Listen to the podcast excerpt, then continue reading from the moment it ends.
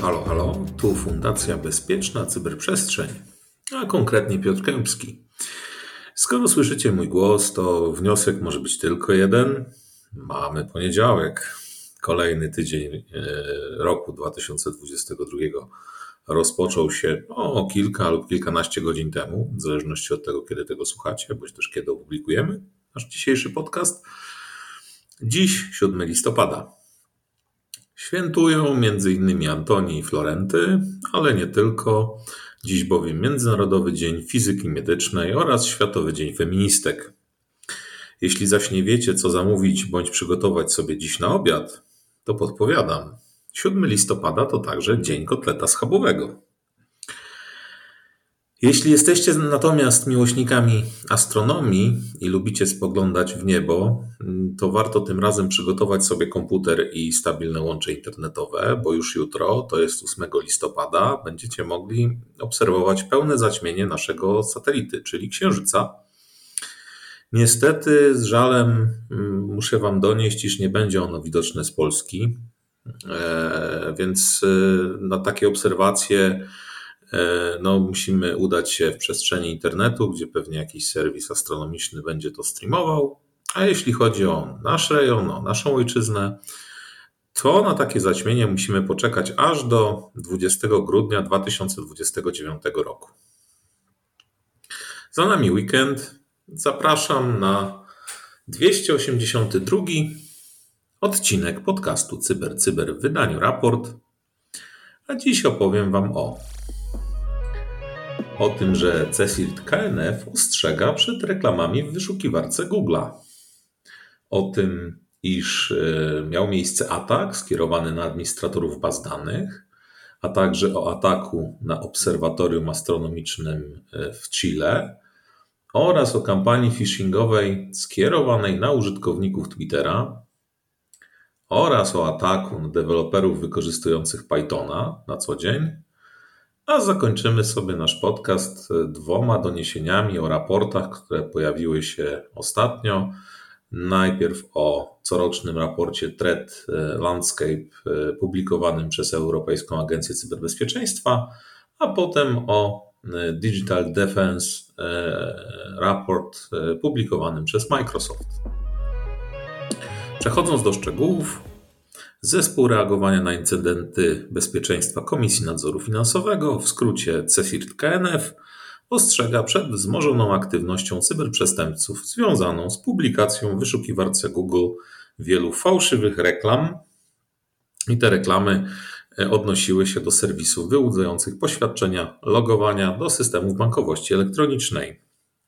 Atak bazuje między innymi na omawianej już przeze mnie technice typosquattingu, no, mówiłem o niej e, między innymi w podcaście naszym o numerku 272. Mm, natomiast jeśli chodzi o te kampanie, to przykładowe adresy fałszywych serwisów zostały opublikowane również przez CSIRT KNF i są to na przykład centrum24.pro, podszywający się pod centrum24.pl oraz pocztowy.net, udający witrynę banku pocztowego online.pocztowy.pl, a także citibank.online i tutaj cyberprzestępcy tę stronę podstawili zamiast citibankonline.pl. Na celowniku znaleźli się również klienci Banku Millennium. Fałszywa witryna to bankmillennium.top zamiast bankmillennium.pl, a na sam koniec e, ING Bank również nie został oszczędzony ponieważ tutaj fałszywą domeną mm, jest ing-pl-info.com zamiast login.ingbank.pl. No tutaj w ostatnim przypadku cyberprzestępcy się za bardzo nie popisali. Treść reklam odnosi się tak naprawdę do ofert bankowości elektronicznej między innymi. Po szczegóły odsyłam Was do tweetów CSIRT KNF. Linki do nich znajdziecie w materiałach pod naszym podcastem. Przechodzimy do kolejnego ataku. Dzisiaj będzie bardzo dużo o atakach. Serwis sekurak.pl e, opublikował informacje dotyczące mm, kampanii skierowanej na administratorów baz danych. W tym przypadku cyberprzestępcy wykorzystali popularne narzędzie o nazwie TheBeaver, e, służące jako klient wielu znanych standardów baz danych, takich jak m.in. MySQL, PostgreSQL, e, MS SQL, Oracle, DB2 czy nawet Access. E, cyberprzestępcy przygotowali fałszywą stronę www, podobną do oficjalnej witryny wspomnianego przeze mnie przed chwilką oprogramowania. Umieścili w niej spreparowaną wersję DBvera, wzbogaconą o malware, a następnie wykorzystali mechanizmy, mm, które służą do pozycjonowania e, tak naprawdę wyników wyszukiwarce Google by ich fałszywa strona wyświetlała była wyświetlana była wysoko na liście wyników, jeżeli ktoś właśnie poszukiwał tego e, narzędzia. E, fałszywa strona funkcjonowała w domenie d-beaver.space, e, a oryginalna strona znajduje się pod adresem thebeaver.io. Więcej szczegółów, również technicznych, w artykule dostępnym w serwisie Sekurak, link pod naszym podcastem. Myślę, że to ciekawy materiał, zwłaszcza jeżeli korzystacie z tego narzędzia i być może pobieraliście je ostatnio. E, przenosimy się za wielką wodę. E, obserwatorium astronomiczne Atacama Large Millimeter Array, w skrócie ALMA, e, w Chile znalazło się w trudnej sytuacji, stało się bowiem celem cyberataku. Prawdopodobnie jest to kolejny atak ransomware, podobny do, do tego, o którym słyszeliście od Ewy w odcinku 280. Mm, tutaj co takiego szczególnego możecie zapytać jest e, w tymże właśnie przypadku? Otóż obserwatorium ALMA jest umiejscowione 5000 mm, metrów nad poziomem morza na pustyni Atacama. Jest to jednostka badawcza, głównie wykorzystywana do obrazowania wczesnego formowania się gwiazd i planet oraz obserwacji pozostałości po procesie powstawania wszechświata. Jest y, to obserwatorium utrzymywane mm, przez mm, wiele krajów, tak naprawdę, w ramach międzynarodowego partnerstwa.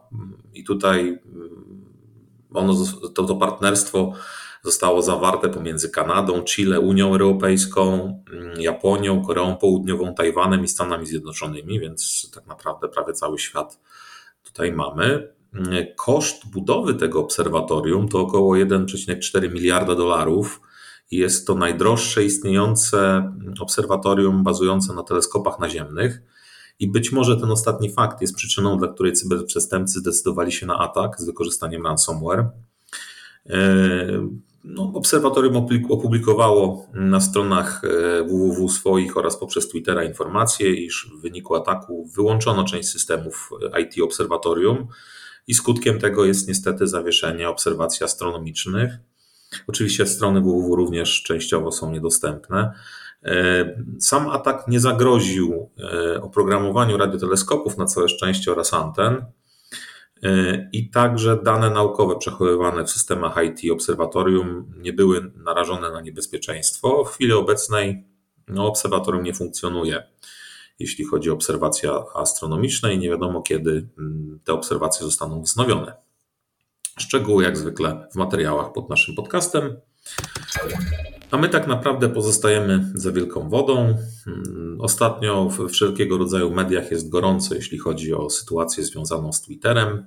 Wiemy, że zmienił on ostatnio właściciela. Mm, no i wiele informacji do nas trafia na ten temat, wiele również kontrowersyjnych. Między innymi e, na pewno odnotowaliście, iż nowy właściciel wprowadził zmiany w subskrypcji oraz w zasadach przyznawania mm, użytkownikom oznaczenia zweryfikowanego profilu. To jest tak zwana niebieska odznaka. I przyniosło to niestety nieoczekiwany skutek. Mm, pojawiło się bowiem wiele kampanii phishingowych, które są oczywiście e, wymierzone w użytkowników Twittera. I tutaj e, Głównym celem atakujących jest wyłudzenie ich danych uwierzytelniających właśnie do tego serwisu e, oraz danych kart kredytowych. Użytkownicy Twittera otrzymują mm, na przykład wiadomości e-mail informujące ich o rzekowym zawieszeniu konta lub o odebraniu odznaki zweryfikowanego profilu, na przykład w związku z niepokojącym zachowaniem bądź brakiem płatności, ewentualnie mm, koniecznością uzupełnienia brakujących danych I tutaj też jest inny wariant tej kampanii, mm, bo pojawia się na przykład zaproszenie do wcześniejszego zgłoszenia danego konta do procedury weryfikacyjnej i tutaj jako bonus jest przedstawiany potencjalnej ofierze fakt, iż wcześniej będzie ona mogła tę odznakę uzyskać, bądź też liczyć na jakiś discount.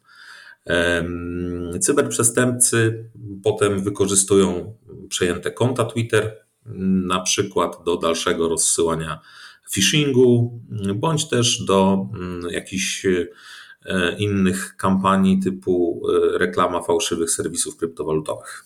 E, Idąc dalej za ciosem, kolejny atak. Tym razem badacze bezpieczeństwa z firmy Filum e, informują o tym, iż cyberprzestępcy próbują e, zainfekować komputery programistów e, pracujących tak naprawdę, wykorzystujących Pythona Trojanem W4SP Stealer jest to trojan, trojan zaprojektowany do kradzieży informacji o portfelach kryptowalut, eksfiltracji wrażliwych danych i zbierania danych uwierzytelniających z zainfekowanych systemów. E, możemy ten atak sklasyfikować jako atak software supply chain. Tutaj, jeśli chodzi o framework Mitre, to byłaby to technika T1195, supply chain compromise, bądź też jej subtechniki i atakujący w ramach tej kampanii stworzył 29 klonów popularnych pakietów oprogramowania w Python Package Index, e, nadając im nazwy podobne do już istniejących e, i wykorzystywanych tak naprawdę pakietów. Znowu mamy tutaj do czynienia z typosquattingiem, tak jak w przypadku newsa o fałszywych reklamach w Google. Jeśli programista pobierze i załaduje taki złośliwy pakiet, to jednocześnie uruchomi u siebie skrypt instalacyjny, który oczywiście jest odpowiednio e, zamaskowany i w tle zainstaluje on również właśnie Trojana W4SP Stealer. Złośliwe pakiety, uwaga, zostały pobrane według e, autorów raportu około 5700 razy. E, I głównym celem tutaj według również jakby odkryć e, autorów raportu, celem atakującego są nie e, poświadczenia czy też e, dane portfeli kryptowalut, a, a właśnie dane znajdujące się w zainfekowanych systemach, będące tajemnicą deweloperów, czy też ich wiedza intelektualna, bądź też kod, który wytwarzają. To jest jakby główny cel tej kampanii. Jeśli chodzi o atakujących, i o całą sytuację i o wszystkie ataki, które miały miejsce w ostatnich czasach, to zachęcam do zerknięcia do dwóch raportów. I tutaj mamy pierwszy z nich. Europejska Agencja Cyberbezpieczeństwa, w skrócie ENISA, opublikowała właśnie swój coroczny raport Threat Landscape. Zawiera on analizę incydentów, które miały miejsce pomiędzy lipcem 2021 roku a e, lipcem roku bieżącego, czyli 2022. I tutaj do mm, tak naprawdę mm, głównych mm, informacji, które chciałbym przytoczyć, no mogę powiedzieć, że ponad 10 terabajtów danych y, jest miesięcznie wykra wykradana przez gangi ransomware'owe. To rzuciło mi się oczy w, w oczy w raporcie. Tak naprawdę sam ransomware jest według Enisy najistotniejszym zagrożeniem obecnych czasów. Analiza mm, przez nich przeprowadzona mm, wskazuje, że pierwszym mm, krokiem większości ataków ransomware był phishing. I według raportu aż 60% organizacji będących ofiarami ransomware uiściło okup. Jeśli zaś chodzi o to, które branże są najczęściej atakowane, to tutaj niespodzianek myślę nie ma. Na pierwszym miejscu jest sektor administracji publicznej oraz organizacje państwowe, na drugim miejscu dostawcy usług cyfrowych, a na trzecim sektor publiczny. Przy czym Enisa zwraca tutaj uwagę, że wojna Rosji z Ukrainą miała znaczący wpływ na skalę i rodzaj ataków ujętych w zestawieniu.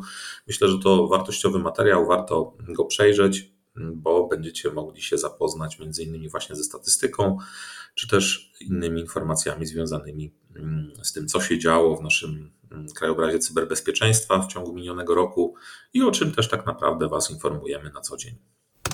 Drugim ciekawym raportem, który pojawił się, można powiedzieć, no w weekend mm, ten miniony, Jest raport Microsoftu. Mm, Microsoft opublikował Digital Defense Report mm, i tutaj, jak podaje w nim, e, w ciągu roku 2022 odsetek cyberataków wymierzonych w infrastrukturę krytyczną wzrósł z 20 do 40%, więc 20% wzrost.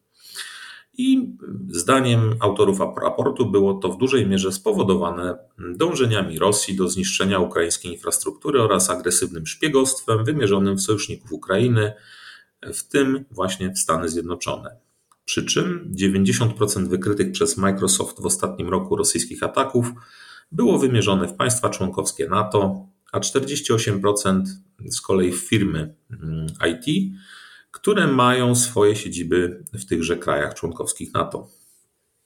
Poza tym e, w raporcie odnotowano wzrost aktywności irańskich i chińskich grup, grup APT oraz tych, tych grup, e, które są powiązane z Koreą Północną.